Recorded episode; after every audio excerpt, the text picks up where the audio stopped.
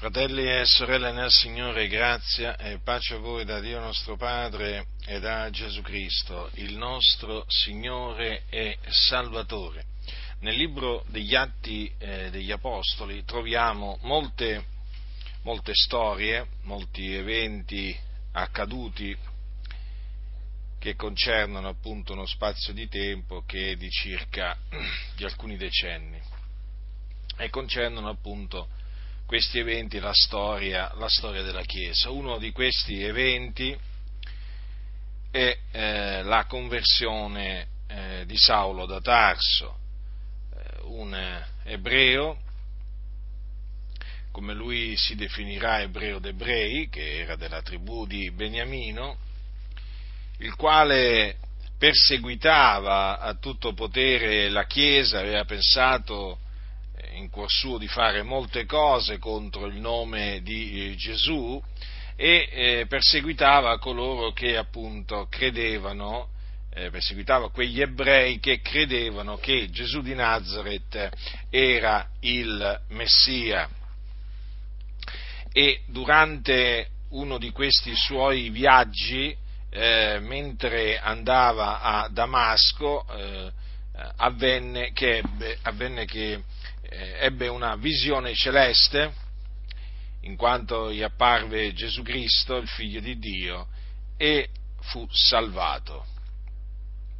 Dice eh, Luca nel, nel, libro degli Atti, a capitolo 9, che mentre era in cammino avvenne che avvicinandosi a Damasco, di subito una luce dal cielo gli sfolgorò d'intorno ed essendo caduto in terra udì una voce che gli diceva Saulo, Saulo, perché mi perseguiti?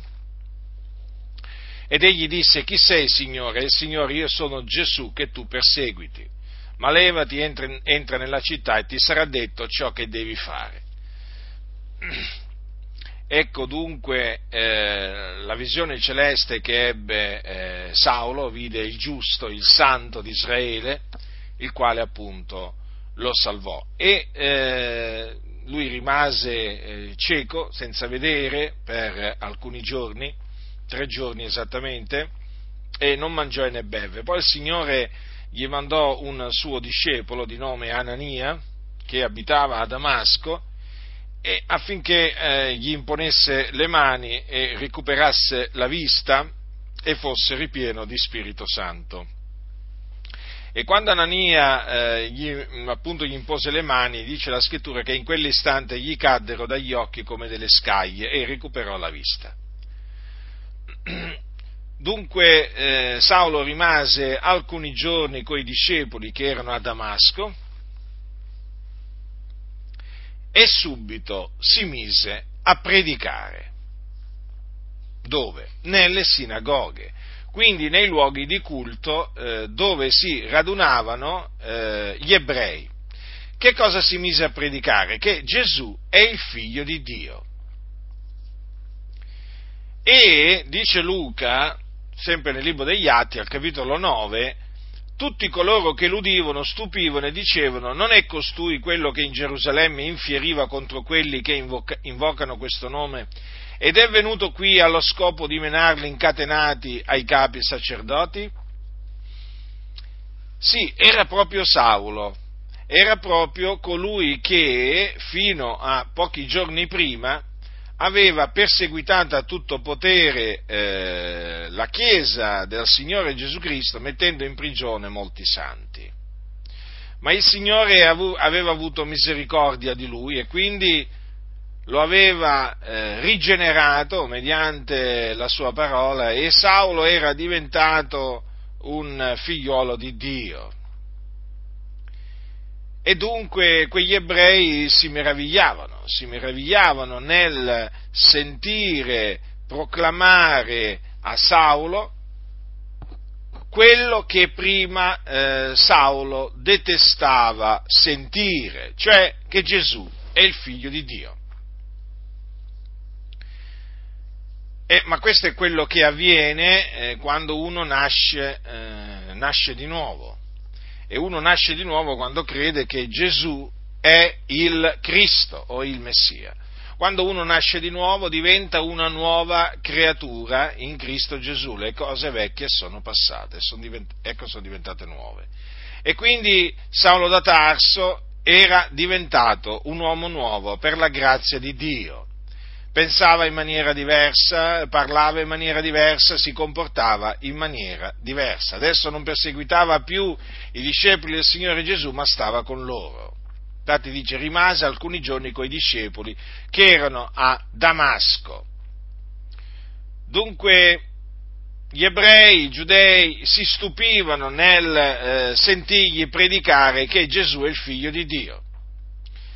Ma dice eh, sempre Luca, ma Saulo vie più si fortificava e confondeva i giudei che abitavano in Damasco, dimostrando che Gesù è il Cristo. Prestate molta attenzione a queste parole, perché queste parole ci dicono molto. Paolo, eh, Saulo, che poi è anche chiamato Paolo, si fortificava sempre di più, quindi si fortificava in Cristo, si fortificava nell'uomo interiore sempre di più, ma nello stesso tempo confondeva i giudei. Perché li confondeva? Perché lui li confutava, i giudei che abitavano in Damasco, dimostrando per le scritture perché questo è quello che faceva l'Apostolo Paolo, dimostrando per le scritture che Gesù era il Cristo. Dunque, dimostrando che Gesù era l'unto che l'Iddio di Israele aveva eh, preannunziato eh, tramite i suoi antichi profeti di mandare nel mondo per salvare i peccatori. Saulo eh, predicava dunque che eh, quello che aveva detto eh, Isaia, ossia egli è stato trafitto a motivo delle nostre trasgressioni, fiaccato a motivo delle nostre iniquità, egli eh, predicava dunque che quello che aveva detto eh, Davide, e anche la mia carne riposerà in speranza, perché tu non lascerai l'anima mia nell'Ades e non permetterai che il tuo santo vegga la corruzione, per citare solo alcune, parole, de, alcune, delle parole dei santi profeti con i quali fu preannunziata la venuta del Cristo, del Messia di Dio, lui predicava che quelle parole si erano adempiute in Gesù e quindi Gesù era il Cristo.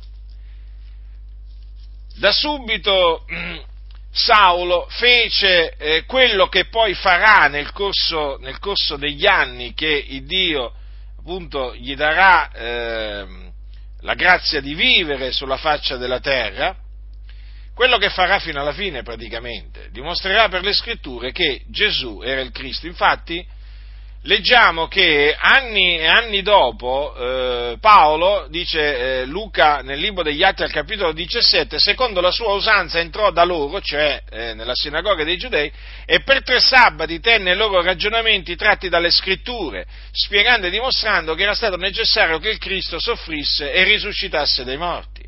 E il Cristo, egli diceva, è quel Gesù che io v'annunzio. Dunque era questo quello che eh, Saulo aveva cominciato a fare a Damasco. D'altronde eh, Gesù gli era apparso, lui aveva visto Gesù, aveva sentito eh, Gesù eh, parlargli, non solo lo aveva visto ma anche lo aveva sentito parlare.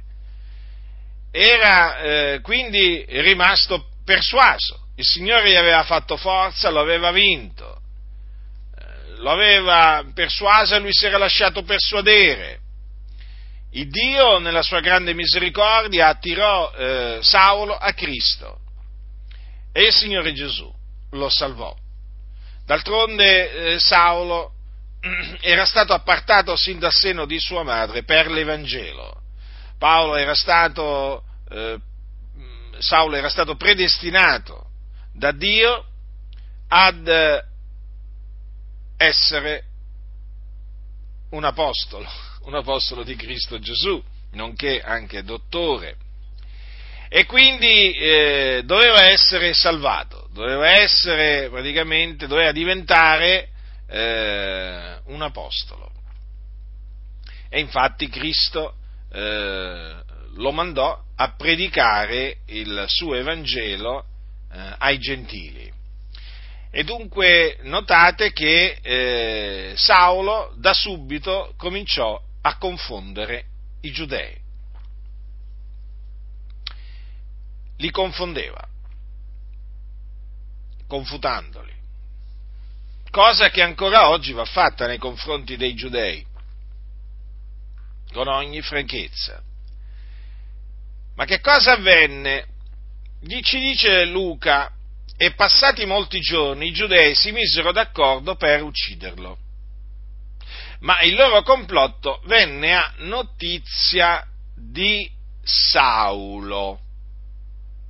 Ora, qui Luca ci parla di un complotto. Sì, proprio così. Di un complotto. Che cos'è un complotto?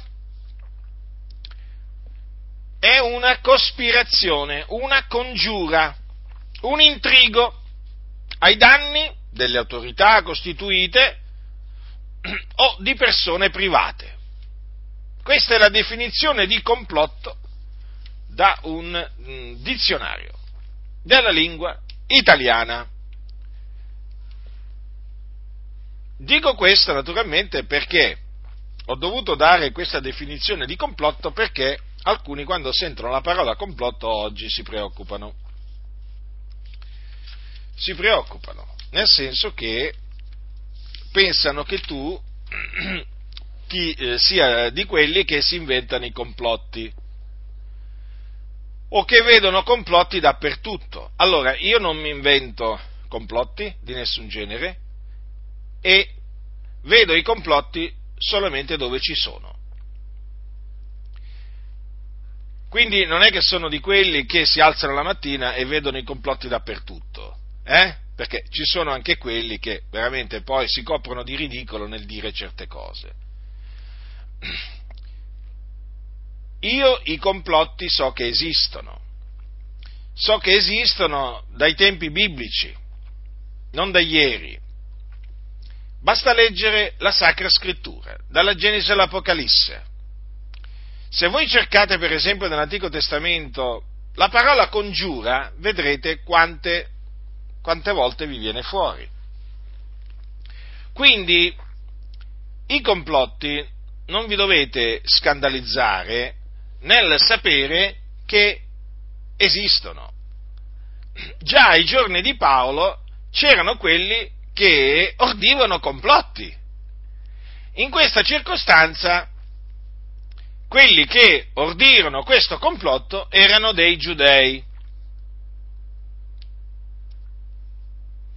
Dei giudei. Ora, ma non è che Luca ce l'aveva con i giudei, era antisemita, eh? aveva qualcosa con i giudei e quindi si è inventato questo complotto giudaico contro Saulo da Tarso?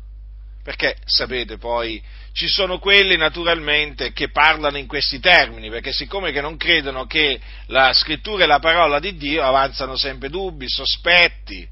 Ah, ma Luca ha scritto così perché? Ah, ma tu non lo sai, ma forse sai Luca. Allora Luca ha scritto queste cose mosso da Dio, nessuno mi inganni. Non è che era mosso da qualche pregiudizio, eh? O da qualche sentimento di vendetta per cui ha detto adesso mi invento un complotto giudaico eh, ai danni di Saulo. No, fratelli nel Signore. Luca scrisse queste cose perché queste cose avvennero realmente. Le, tutte le cose che ha scritto Luca sono realmente accadute. E dunque noi crediamo che questo complotto ci fu, fu ordito contro Saulo, esattamente come dice Luca, fu ordito dai giudei. Cosa dice la scrittura dunque? Che misero, i giudei si misero d'accordo per ucciderlo, per ucciderlo.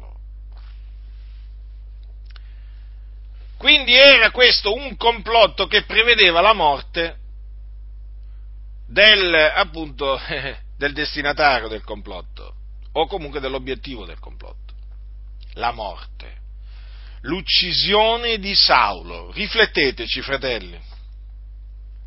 Rifletteteci perché noi talvolta, sapete, quando leggiamo le scritture rischiamo di non riflettere su quello, di, di, su quello che noi leggiamo.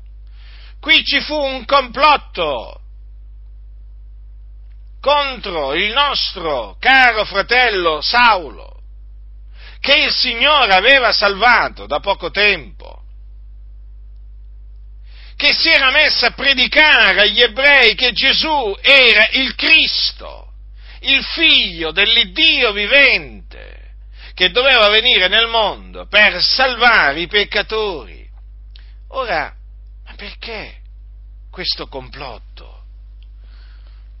Perché questo complotto? Da che cosa erano motivati quei giudei? Eh? Nel mettersi d'accordo per uccidere Saulo da Tarso, cosa gli aveva fatto di male Saulo da Tarso? Beh, la colpa di Saulo da Tarso, secondo i giudei, era che si era messo a predicare che Gesù era il Messia. Una grave colpa. Considerate che ancora oggi, quando un ebreo, o giudeo fate voi, eh, crede che Gesù di Nazareth è il Messia, viene bandito dalla comunità ebraica, viene espulso dalla comunità ebraica. Considerate che non pochi ebrei increduli considerano, eh, cioè non considerano più ebrei quegli ebrei che hanno creduto che Gesù è il Messia. Tanto è l'odio che essi eh, nutrono verso gli ebrei credenti. Guardate, non c'è niente, assolutamente niente di nuovo sotto il sole. Ciò che è è già stato prima.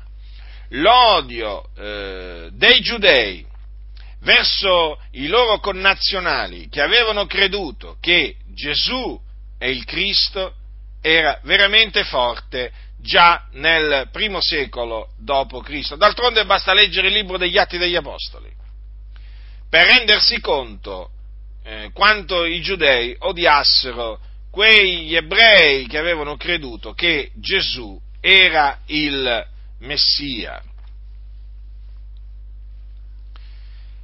Ma quindi questo odio eh, che i giudei eh, nutrivano verso Saulo, cioè da che cosa era motivato? Perché ci dovrà pure essere una motivazione, una ragione. Saulo non gli aveva fatto personalmente alcunché di male, però con la sua predicazione gli faceva del male. Cioè a livello fisico Saulo non è che fece alcun male ai giudei, però, però, mediante la sua predicazione, i giudei eh, ritenevano di ricevere del male da, eh, da Saulo, ma molto male. Ecco perché nutrivano questo odio nei suoi confronti e complottarono di ucciderlo. Ora, perché questo odio? Allora, fratelli, dovete sapere che l'Evangelo, cioè la buona novella che Gesù è il eh, Cristo, perché questo è l'Evangelo, è potenza di Dio per la salvezza di ognuno che crede, del giudeo prima e poi del greco, poiché in esso la giustizia di Dio è rivelata da fede a fede, secondo che è scritto, ma il giusto vivrà per fede. Che cosa significa questo? che chi crede nell'Evangelo viene da Dio giustificato, reso giusto. Quindi la giustificazione che il credente in Gesù Cristo o il credente nell'Evangelo ottiene è una giustificazione gratuita, che si basa, che è una giustificazione che viene da Dio, che si basa sulla fede. Non è una giustizia che si basa sulle opere. La giustizia che si basa sulle opere o che viene dalla, dalle opere è quella semmai che, che viene dalla legge o, che, o comunque quella di cui parla la legge. Ed è qui proprio il punto. Gli ebrei, gli ebrei, che cosa facevano ai giorni di Paolo? Che poi peraltro è una cosa che stanno facendo anche, anche ora, dopo molti secoli. Cercavano di stabilire la loro propria giustizia. Mm? Quindi, cercando di stabilire la loro propria giustizia, non si sottoponevano alla giustizia di Dio, perché il termine della legge è Cristo, per essere giustizia ad ognuno che crede. In sostanza, gli ebrei ritenevano di eh, poter essere giustificati mediante le opere della legge ed è ancora quello che pensano e credono oggi. Quindi l'osservanza dei precetti della legge per loro era eh, fondamentale, vitale, perché secondo loro, mediante appunto le opere della legge, loro eh, venivano giustificati. Naturalmente si illudevano nel pensare di essere giustificati mediante le opere della legge, ma tant'è questo è quello che loro credevano. Ecco dunque questo l'attaccamento degli ebrei alla legge, ma più che alla legge alla tradizione. Comunque erano molto attaccati alla legge e quindi all'osservanza dei vari precetti, eh, precetti della legge, perché loro consideravano che ehm, eh, mediante le opere della legge potesse, l'uomo, l'uomo eh, potesse essere giustificato. Ma come dirà l'Apostolo Paolo poi ai Galati che eh, tutti coloro che si basano sulle opere della legge sono sotto maledizione, perché è scritto maledetto chiunque non persevera in tutte le cose scritte nel libro della legge per metterle in pratica. Quindi quegli ebrei che si basavano sulle opere della legge erano sotto maledizione perché non perseveravano in tutte le cose scritte nel libro della legge per metterle in pratica. Ecco, eh, ecco spiegato perché appunto erano sotto maledizione. Eh, dunque, che cosa eh, avveniva nella mente eh, di un ebreo? Diciamo, sentendo, sentendo predicare Saulo da Tarso che appunto Gesù eh, è il Cristo e chi crede che Gesù è il Cristo viene giustificato. Avveniva questo, che praticamente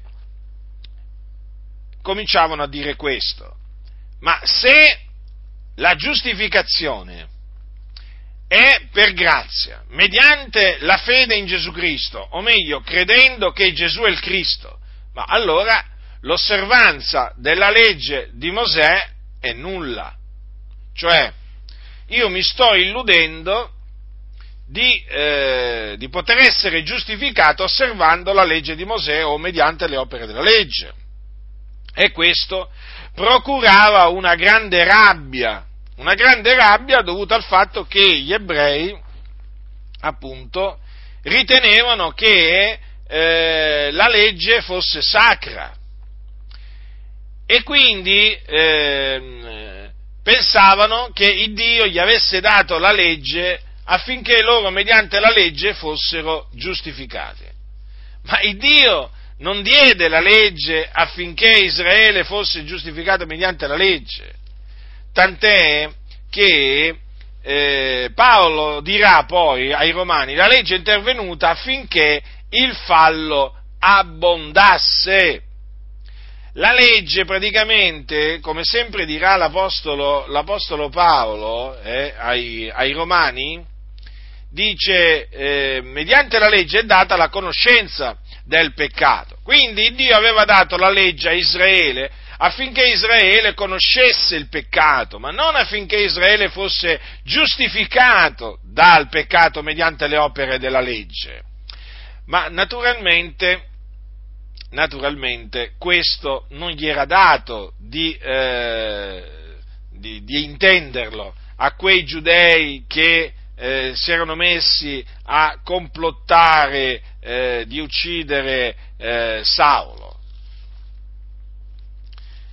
E allora ecco che ehm, presero la predicazione eh, di Saulo come una minaccia, una minaccia per il eh, popolo dei giudei che era nella diaspora, perché praticamente l'ebreo, pensa, il giudeo, pensava che in sostanza se eh, diciamo, tutti i membri di una sinagoga avessero creduto che Gesù era eh, il Cristo, praticamente addio giudaismo.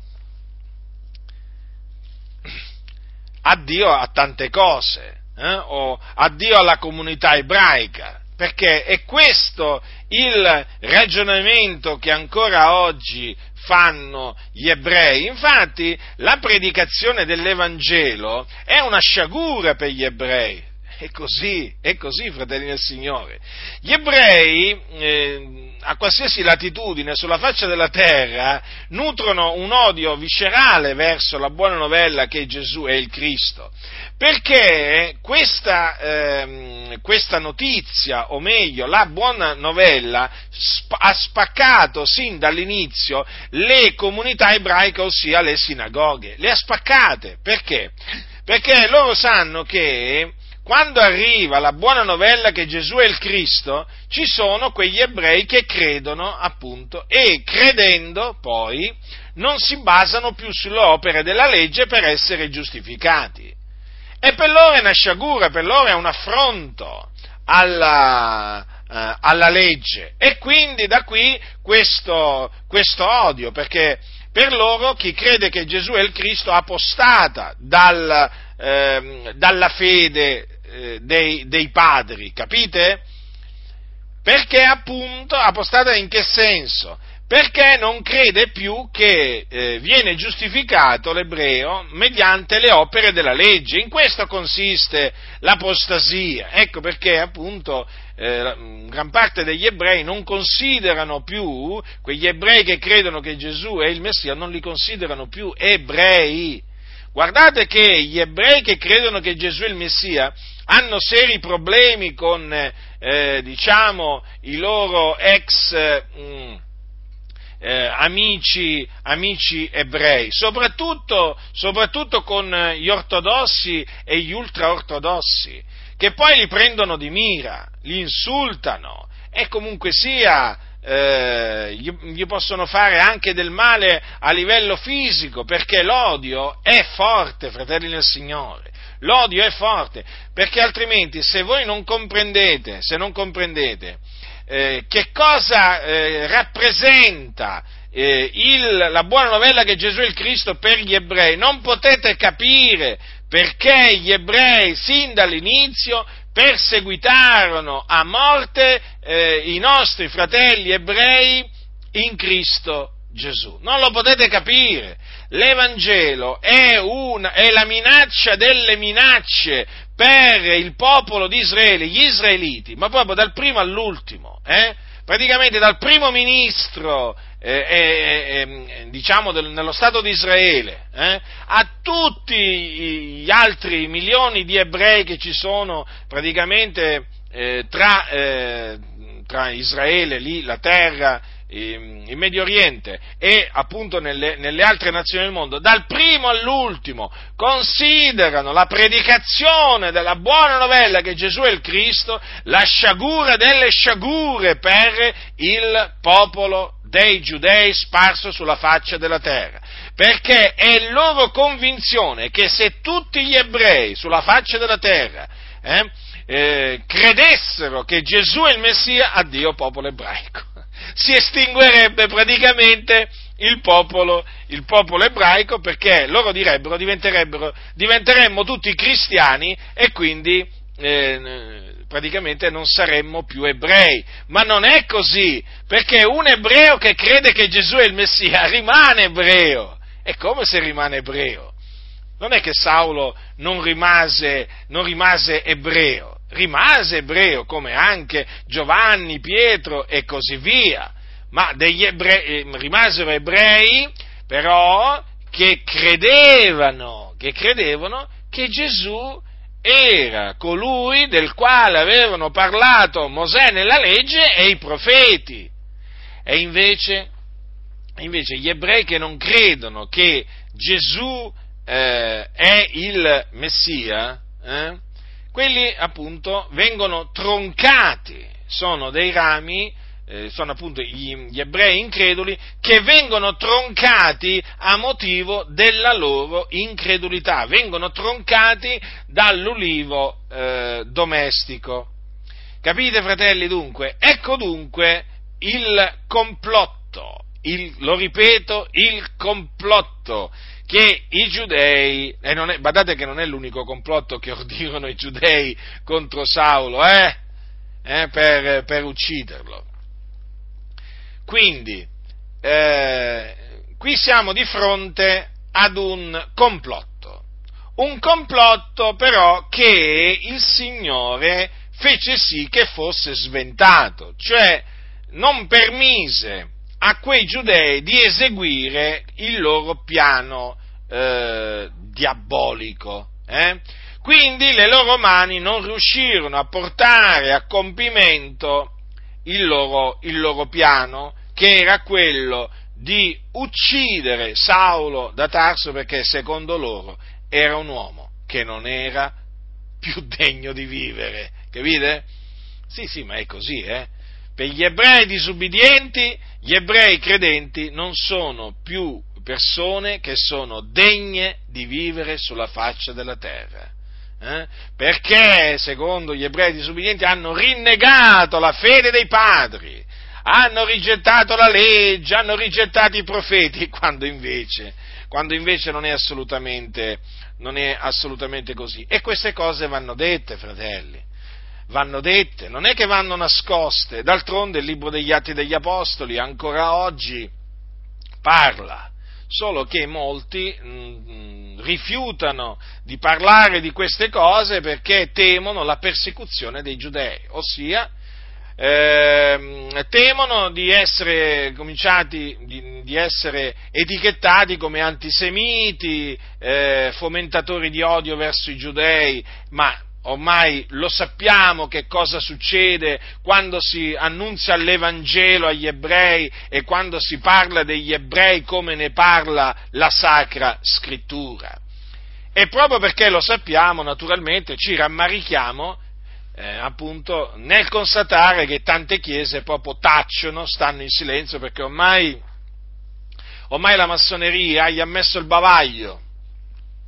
Sì, sì, proprio il bavaglio eh, gli ha messo il bavaglio e quindi gli impedisce, eh, di, eh, di, gli impedisce di dire che i giudei hanno ucciso il Signore nostro Gesù Cristo, gli impedisce anche di parlare dei complotti che i giudei ordirono contro, eh, contro Saulo eh, da Tarso.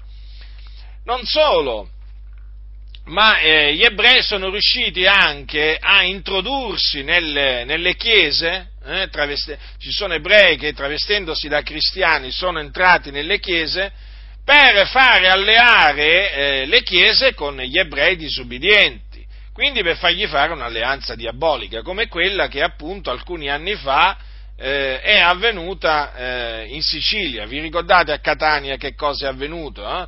Nel, nel, locale di culto di una comunità pentecostale ci fu appunto una riunione eh, dove appunto furono invitati degli ebrei eh, increduli con i quali eh, tante chiese, tra cui anche le assemblee di Dio in Italia, ci tengo a ribadirlo e a ricordarlo, eh, si allearono, fecero un vero e proprio patto.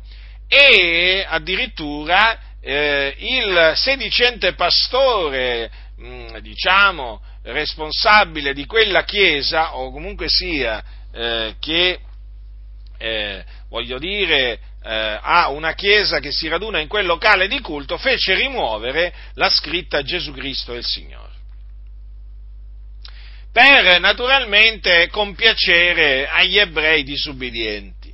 Ma questa cosa non è rimasta impunita da parte di Dio e naturalmente il Signore ha eh, fatto sì che appunto tanti venissero a sapere di questo, eh, di questo patto scellerato e quindi eh, aprissero gli occhi eh, e capissero che in mezzo, in mezzo, alle chiese si sono infiltrati dei falsi fratelli che eh, spingono affinché le chiese evangeliche si alleino con gli ebrei. E naturalmente uno degli scopi, uno degli obiettivi di questa alleanza satanica è quella di eh, fare tacere le chiese, eh, mettergli il bavaglio, impedirgli di annunziare la buona novella che Gesù è il Messia anche agli ebrei e naturalmente di fargli dire tutto quello che la scrittura dice sugli ebrei. Siccome che gli ebrei non vogliono che eh, noi cristiani diciamo quello che sta scritto, e allora naturalmente cercano di eh, comprarsi, o meglio di farsi amiche. Tan- le chiese, eh, magari diciamo in cambio di qualche favore e così via, e loro sanno come fare, e quindi noi non ci stiamo, non ci stiamo a questo patto scellerato, perché non mi risulta che Gesù si alleò col sommo sacerdote o col sinedrio, non mi risulta che gli apostoli si allearono con il sinedrio giudaico assolutamente, anzi, anzi, il sinedrio giudaico condannò a morte Gesù e il sinedrio giudaico perseguitò i nostri fratelli ebrei a eh, Gerusalemme. I nostri, eh, lo, lo, voglio ricordare, lo voglio ricordare che i nostri fratelli apostoli del Signore Gesù Cristo, che erano tutti ebrei, furono perseguitati dai loro connazionali ebrei, eh? Ricordiamocelo questo. Ricordiamoci che Saulo, eh, chiamato Paolo, fu perseguitato duramente eh, dagli, eh, dagli, ebrei eh, in varie città eh, e gli procurarono eh, gravi sofferenze, gravi sofferenze. Dunque coloro che appunto si dicono cristiani eh, sappiano che se si mettono con gli ebrei saranno castigati da Dio. Saranno puniti da Dio perché contraggono un'alleanza che eh, non, è, non, è, un'alleanza eh, giusta, non è un'alleanza che è secondo la volontà di Dio, perché si mettono con coloro che negano che Gesù è il Cristo, quindi si mettono con degli anticristi. Queste cose, lo ripeto, vanno dette con ogni franchezza, privatamente, pubblicamente, perché questa è la verità, fratelli nel Signore. Questa è la verità, oggi tanti parlano di verità e citano spesso conoscerete la verità, la verità vi farà liberi. Ma sapete qual è la verità? Scusate il gioco di parole.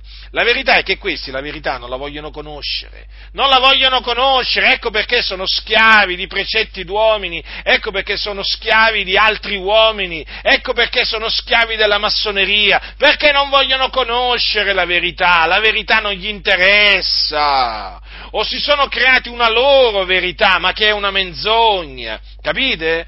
La verità rende liberi, è come se rende liberi, ma la verità è in Cristo Gesù.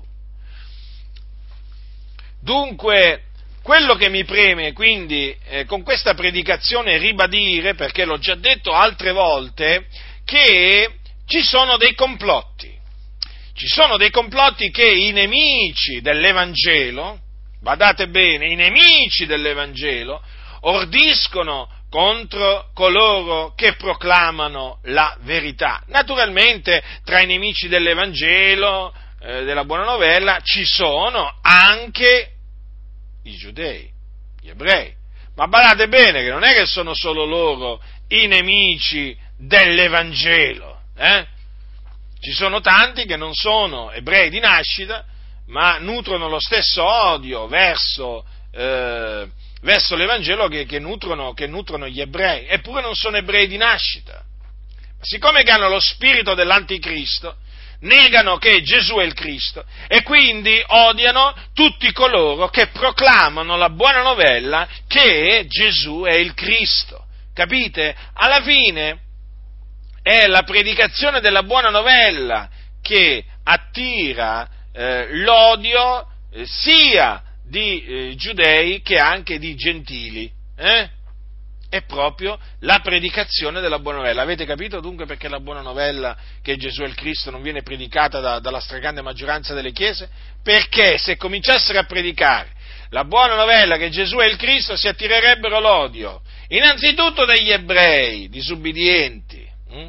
e poi naturalmente anche eh, dei gentili. E siccome queste chiese non vogliono essere perseguitate, allora tacciono.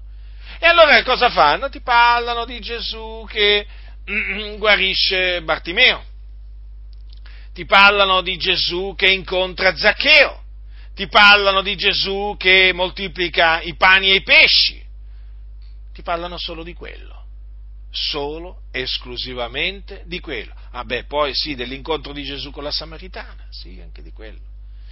Però per il resto, sì, qualche cosa d'altro, però credetemi, credetemi, parlano di tutto tranne che della buona novella che Gesù è il Cristo.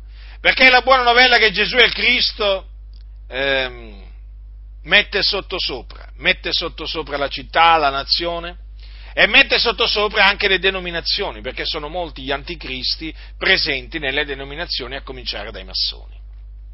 Ecco, i massoni. Allora i massoni, a prescindere che siano ebrei o, o diciamo o gentili, odiano la buona novella che Gesù è il Cristo.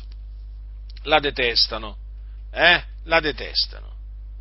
Quindi, considerando che di massoni ce ne sono nelle denominazioni eh, sia pentecostali che protestanti, voi dovete appunto riflettere, riflettere.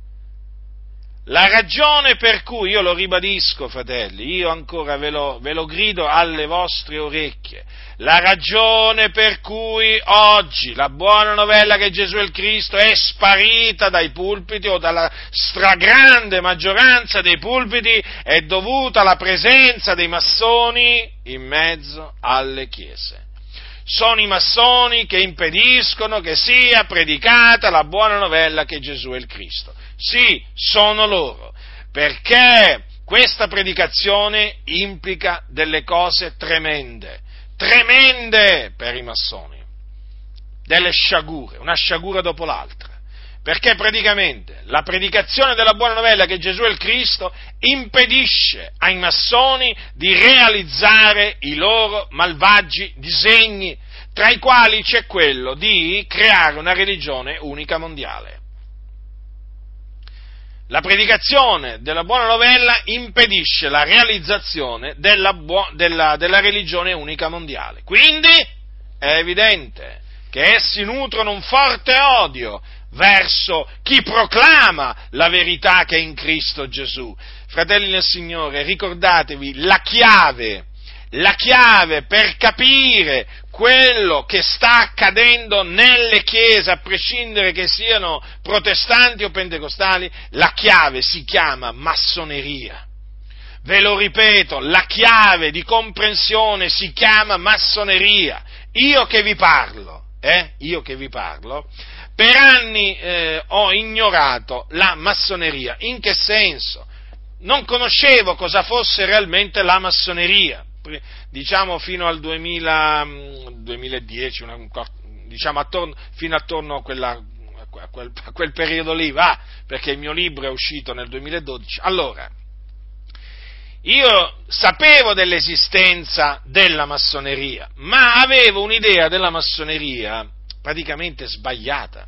Cioè io pensavo che la massoneria fosse un'associazione, eh, diciamo, dove c'erano, eh, politici, finanzieri, eh, economisti, giudici e così via, ma che non avesse niente a che fare con la Chiesa. Ecco perché mi sono sempre un po' tenuto lontano dall'affrontare il discorso massoneria, perché io avevo questa idea della massoneria. Dicevo, vabbè, ma non è una cosa, non è una cosa da Dio, non è una cosa cristiana, non è una cosa, diciamo, eh, a cui un cristiano possa aderire. E allora io mm, praticamente dicevo, vabbè, eh, vedremo, magari più avanti ci penserò, eh, farò un breve studio e poi scriverò qualche pagina contro questa massoneria, così mi tolgo di mezzo pure la massoneria. Avevo confutato il New Age, la Chiesa Cattolica Romana, i Mormoni, i Testimoni Geova, gli Avventisti e così via, capito? Nella lista a livello mentale c'era la massoneria, sì, però io dicevo, ma per confutarla devo mettermi a studiare, ma proprio adesso non ho voglia di studiare la massoneria. Vabbè, tanto davo per scontato che non era una cosa che appunto era da Dio, mm, senza conoscerla nei dettagli, e dicevo, vabbè, dai, poi quando sarà eh, un breve studio nella mia mente, eh, un breve studio, qualche pagina, eh, e me la tolgo di mezzo la massoneria, confuto pure la massoneria. In effetti io non conoscevo ancora realmente cosa fosse la massoneria e che la massoneria praticamente fosse presente in forza nelle chiese evangeliche, pentecostali e che oramai le teneva in pugno. Non lo sapevo tutto questo. Allora, tenete però presente una cosa che io ero già conosciuto dai massoni, eh? ero già conosciuto.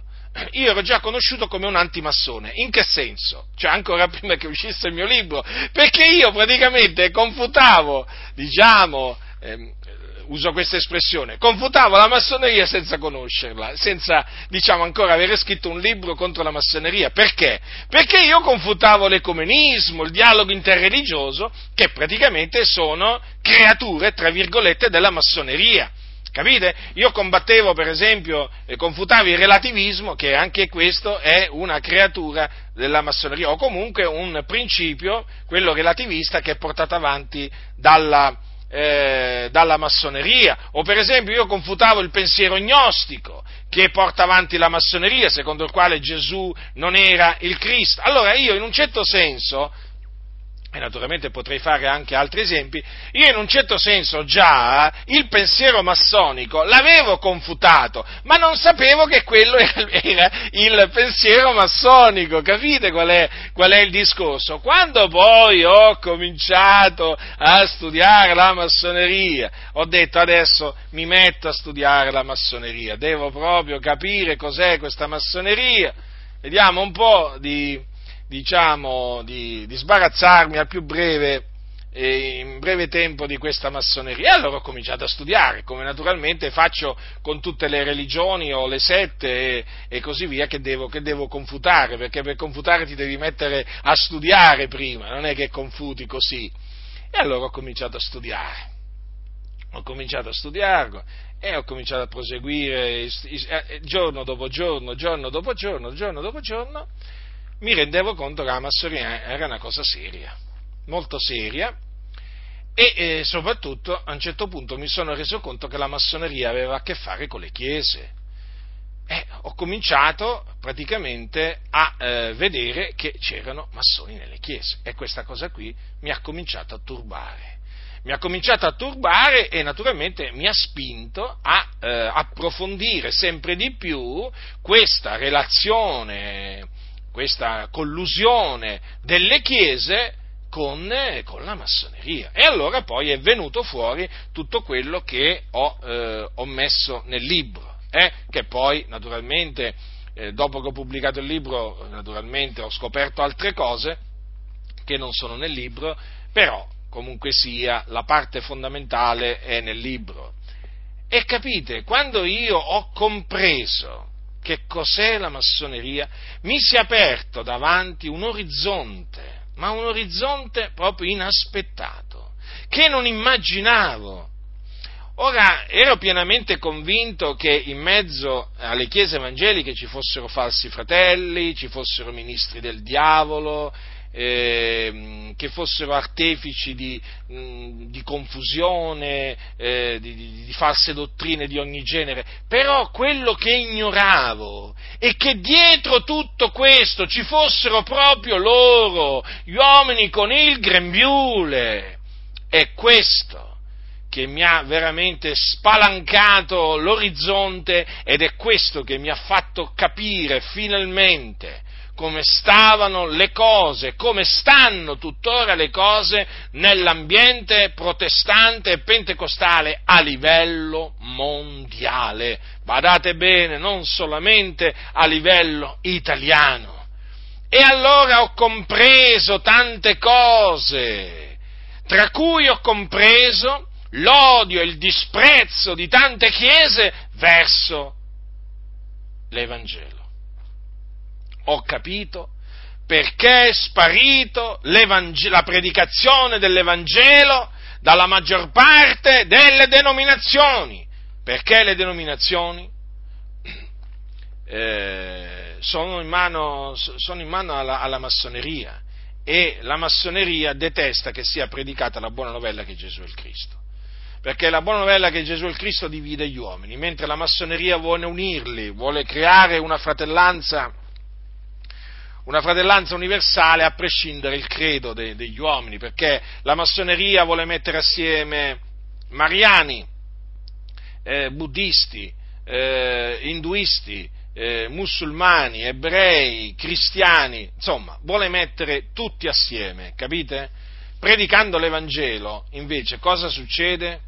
Succede che coloro che credono nell'Evangelo si ritirano dagli increduli, non è che si uniscono agli increduli. E questo è veramente per la massoneria una catastrofe, una sciagura, perché il loro scopo è quello di unire eh, le chiese alle religioni, capite? vi ho detto che appunto eh, è di fondamentale importanza eh, capire cos'è la massoneria eh, capire quale, quale, sia il pensiero massonico, il, l'agire massonico. Perché nel momento in cui voi capite questo, fratelli del Signore, allora vi si schiariscono le idee su tantissime cose. Non sarete più come prima, credetemi, non, non ragionerete più come prima su tante cose, non vedrete più tante cose come le vedevate prima, eh? E eh, riuscirete a discernere determinate cose immediatamente, eh, diciamo cose che non riuscivate a fare prima. In sostanza, la comprensione della massoneria vi aiuterà in maniera determinante a capire eh, le macchinazioni di Satana contro eh, la Chiesa di Dio perché la massoneria è un'istituzione satanica, eh, dietro i massoni c'è, eh, c'è, Satana, che loro naturalmente presentano come il grande architetto dell'universo, per non spaventare nessuno, naturalmente, perché poi il termine grande architetto dell'universo è anche un bel, un bel nome, no? Grande architetto dell'universo. Eh? Ecco, dietro quel grande architetto dell'universo, abbreviato con Gadu, c'è Satana, il principe di questo mondo ed è quello che i massoni adorano e servono. Allora, quando poi naturalmente voi vi addentrate nel pensiero massonico, nel, nell'agire massonico, nella, nelle dottrine massoniche, allora vi sarà estremamente chiaro che cosa sta veramente succedendo nelle chiese. Ora, io prima, del, prima che il mio libro uscisse, chiaramente io non è che stavo a guardare quello che facevano i massoni di male nella Chiesa, nel senso che li confutavo però senza sapere che, che, che, erano loro che facevano queste cose. Però adesso sono estremamente più facilitato, perché so che sono loro e poi li riconosco. E beh, questo è un grande, è un grande vantaggio, poterli riconoscere immediatamente dalla loro parlata, dai simboli che usano, dai segni che usano, dalle strette di mano che fanno. Guardate, fratelli del Signore, che poter discernere la presenza di massoni in mezzo alle chiese è importante, ma è importante. E i massoni, e i massoni adesso, adesso, non è che sono liberi di agire come lo erano prima che uscisse il mio libro, perché le cose stanno così, no? non sono più liberi come prima e loro sono pienamente consapevoli di questo. Eh, perché? Perché è sorto un movimento antimassonico in mezzo alle chiese. E quando dico in mezzo alle chiese non dico solamente nelle Adi, ma anche nella Chiesa Apostolica in Italia, anche tra i Valdesi. Eh? O meglio, in certi casi gli antimassoni che c'erano, diciamo, sono aumentati o si sono fortificati. Capite? E quindi anche nelle altre denominazioni, perché il Signore poi conosce quelli che sono suoi. E naturalmente eh, questo, movimento, eh, questo movimento antimassonico naturalmente è forte e si sta allargando e diffondendo sempre di più. Ed era proprio quello che mancava in mezzo alle chiese. Me ne rendo sempre più conto, era la parte mancante. E sono veramente grato al Signore che ha suscitato questo movimento antimassonico, perché questo movimento antimassonico contribuirà, contribuirà notevolmente a fortificare i santi e a sventare eh, disegni malvagi, i disegni malvagi dei massoni contribuirà molto eh, a eh, smascherare le eh, false dottrine de, che la massoneria ha introdotto nelle, nelle, chiese. Bisogna essere veramente grati a Dio e io, credetemi, sono grato a Dio per questo, perché riconosco che adesso la presenza di questo movimento antimassonico, lo devo chiamare così perché non c'è un altro termine, la presenza di questo movimento antimassonico in mezzo alle chiese mh, mm, eh, costituisce per tutti i massoni, tutti i massoni, eh, quelli che si definiscono pentecostali, quelli che sono pentecostali, quelli che sono valdesi e così via, un, ehm, un eh, come si dice, eh, un movimento che appunto gli impedisce di fare eh, tranquillamente quello che prima facevano, tranquillamente, con la mano nascosta, come si suol dire. Ed è di fondamentale importanza, perché guardate, i massoni sono in mezzo alle chiese, eh? cioè è inutile che alcuni dicono, ma sì, ma cosa ci interessa? Guardate, i massoni sono in mezzo alle chiese, sono come dei lupi in mezzo, in mezzo al gregge, che fate? Li volete ignorare? Beh, se ignorate i lupi, sapete che fanno i lupi? Sbranano le pecore. Io i lupi non li voglio ignorare. Eh? Una volta che l'individuo, eh? Che fa un pastore quando individua i lupi? Eh? Li caccia via, giusto? Eh, li prende a bastonate. Ecco, io i massoni li prendo a martellate. In che senso a martellate? La parola di Dio è come un martello che spezza il sasso. Eh? Allora io che cos'è che prendo a martellate? Quando dico che prendo a martellate i massoni, non è che gli sto, voglio dire che gli, prendo, gli faccio del male, no, prendo a martellate il loro pensiero massonico, il loro agire massonico, perché a me è quello che preme eh, perché io personalmente non ho niente contro i massoni, capite? Personalmente non ho niente, non è che li odio assolutamente, però odio fortemente eh, le loro dottrine, i loro principi, il loro modo d'agire, la loro astuzia eh, e così via. Ecco, queste cose sì che eh, le odio e queste sono le cose che prendo a martellate, co- usando la parola di Dio, che è come un martello che spezza il sasso. Quindi una volta che tu usi il martello, sappi, fratello del Signore, che il sasso si spezza. Eh? Se non si spezza oggi, si spezza domani, se non si spezza domani, si spezza dopodomani. Ma stai tranquillo, che il sasso si spezza!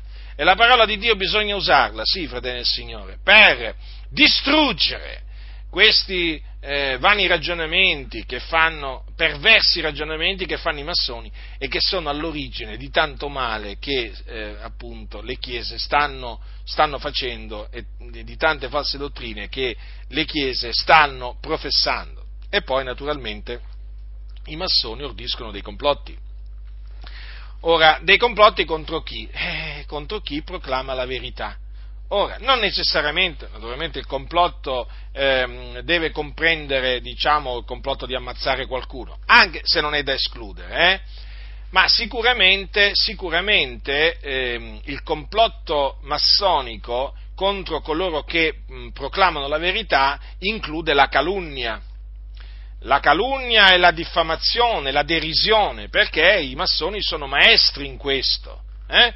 Loro usano la squadra e il compasso eh? anche quando devono confezionare le calunnie, le diffamazioni, Con, e le derisioni, perché loro appunto eh, eh, si mettono a deridere quelli che proclamano la verità, a schernirli, hm? a schernirli per naturalmente eh, cercare di distogliere quanto più persone possibili eh, da quello eh, che dicono quelli che proclamano la verità. Quindi una cosa è certa, fratelli, i massoni sono dei complottisti, nel senso che oh, hanno ordito una congiura, eh, ordiscono congiure, cospirazioni contro coloro che proclamano la verità che è in Cristo Gesù. Siatene certi di questo. Naturalmente bisogna vedere di che, eh, di che natura eh, è il complotto, la cospirazione, la congiura, ma vi posso assicurare che esiste. Esiste un complotto ordito dai massoni contro eh, coloro che proclamano la verità. Perché? Perché i massoni odiano la verità. E quindi, una volta che loro individuano quelli che la proclamano, chiaramente, siccome che sono mossi dal diavolo, gli dichiarano guerra. E, e, loro, siccome che hanno case editrici, c'hanno, sono, diciamo anche, eh, diversi di loro sono giornalisti, storici, professori, è chiaro che dalla posizione, anche pastori naturalmente, teologi, dalla posizione in cui si trovano naturalmente lanciano le loro eh, false accuse, cioè le loro calunnie contro coloro che proclamano l'Evangelo eh, i loro scherni, sapete, no? le battute che fanno, no? sono ormai diciamo, sono passate alla storia, no? le battute dei massoni, dei massoni contro, contro, di noi, un repertorio che sembra veramente infinito, loro ci, ci, definiscono talebani evangelici e così via. Eh? Sì, i talebani eh, si sono inventati pure questa, questa espressione, gli, danno, gli, diamo fastidio, ma sempre per la solita ragione, perché noi proclamiamo la buona novella che Gesù è il Cristo che loro odiano. Quindi esiste un complotto, esiste, e beati sono coloro che eh, capiscono che c'è questo complotto e vengono a conoscenza di questo complotto. Perché una volta che tu scopri questo complotto, te lo posso assicurare, fratello, magari che tu ancora mi ascolti un po' perplesso, ma io ti assicuro che quando scoprirai questo complotto, se tu ami la verità, non sarai più quello di prima. Non sarai più quello di prima. Eh? Ho parlato con tanti, tanti, tanti fratelli da quando ho pubblicato il libro la, cioè il, dal titolo La massoneria smascherata e ti posso assicurare che tutti, dal primo all'ultimo, mi hanno detto la stessa cosa. Eh? Mi hanno detto la stessa cosa e si capisce che non sono più gli stessi. Eh? Parlano in una maniera diversa, in bene, eh, naturalmente. Eh? Ragionano in una maniera diversa, in bene, certo pensano in una maniera diversa, in bene, perché adesso hanno le idee chiare, adesso eh, sanno chi sono i massoni, sanno come parlano, come pensano, come ragionano, come si muovono, come agiscono in mezzo alle chiese e sanno anche come discernerli, individuarli e sanno anche come eh, farli manifestare. Capite? E sono estremamente adesso avvantaggiati avvantaggiati. Sì, possiamo dire, io posso dirlo, la conoscenza della massoneria ti dà un vantaggio sui massoni che è enorme, enorme, come il vantaggio della luce, della luce sulle, sulle tenebre. Dunque, mi sono dilungato, diciamo, eh, in merito a questo argomento perché, perché quando si parla di complotti contro coloro che proclamano eh, la, eh, la verità non si può non parlare dei massoni. Ripeto, a prescindere che siano ebrei di nascita o gentili, i massoni sono contro la buona novella che Gesù è il Cristo, quindi contro coloro che l'annunziano e quindi i loro complotti esistono.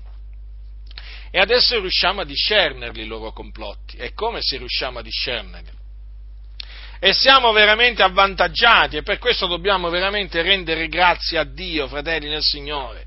Perché vedete cosa c'è scritto?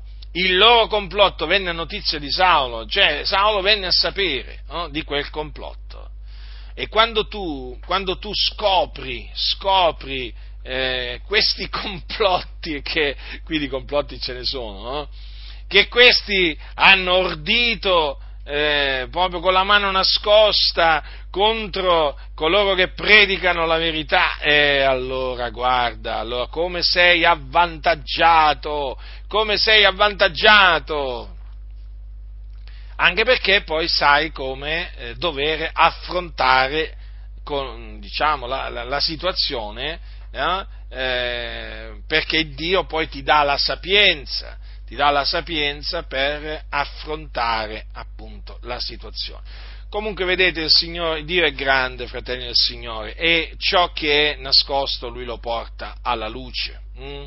Non v'è niente di nascosto che non abbia diventato manifesto, e anche complotti, i complotti dei massoni sono venuti veramente fuori, ma perché è Dio che li ha fatti venire, venire fuori, fratelli del Signore, è Dio che ha tratto alla luce ciò che era veramente nascosto, nascosto nelle tenebre o che intravedevamo ma non riuscivamo a capire da dove venivano sti complotti, da dove venivano sti, st- queste azioni contro la verità. Adesso. Adesso l'abbiamo capito, arrivano sempre dal diavolo, però gli strumenti, quello che non riuscivamo a discernere, a capire, erano gli strumenti che il diavolo usava. Adesso abbiamo capito che si chiamano questi strumenti massoni.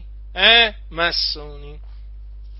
E comunque mi arrivano sempre buone notizie, giusto che lo sappiate, veramente sempre più fratelli eh, ricevono questa grazia perché è così da, da parte di Dio di intendere, di intendere di intendere non solo le scritture, ma anche di capire la, per, la pericolosità eh, della massoneria, mh? Mm?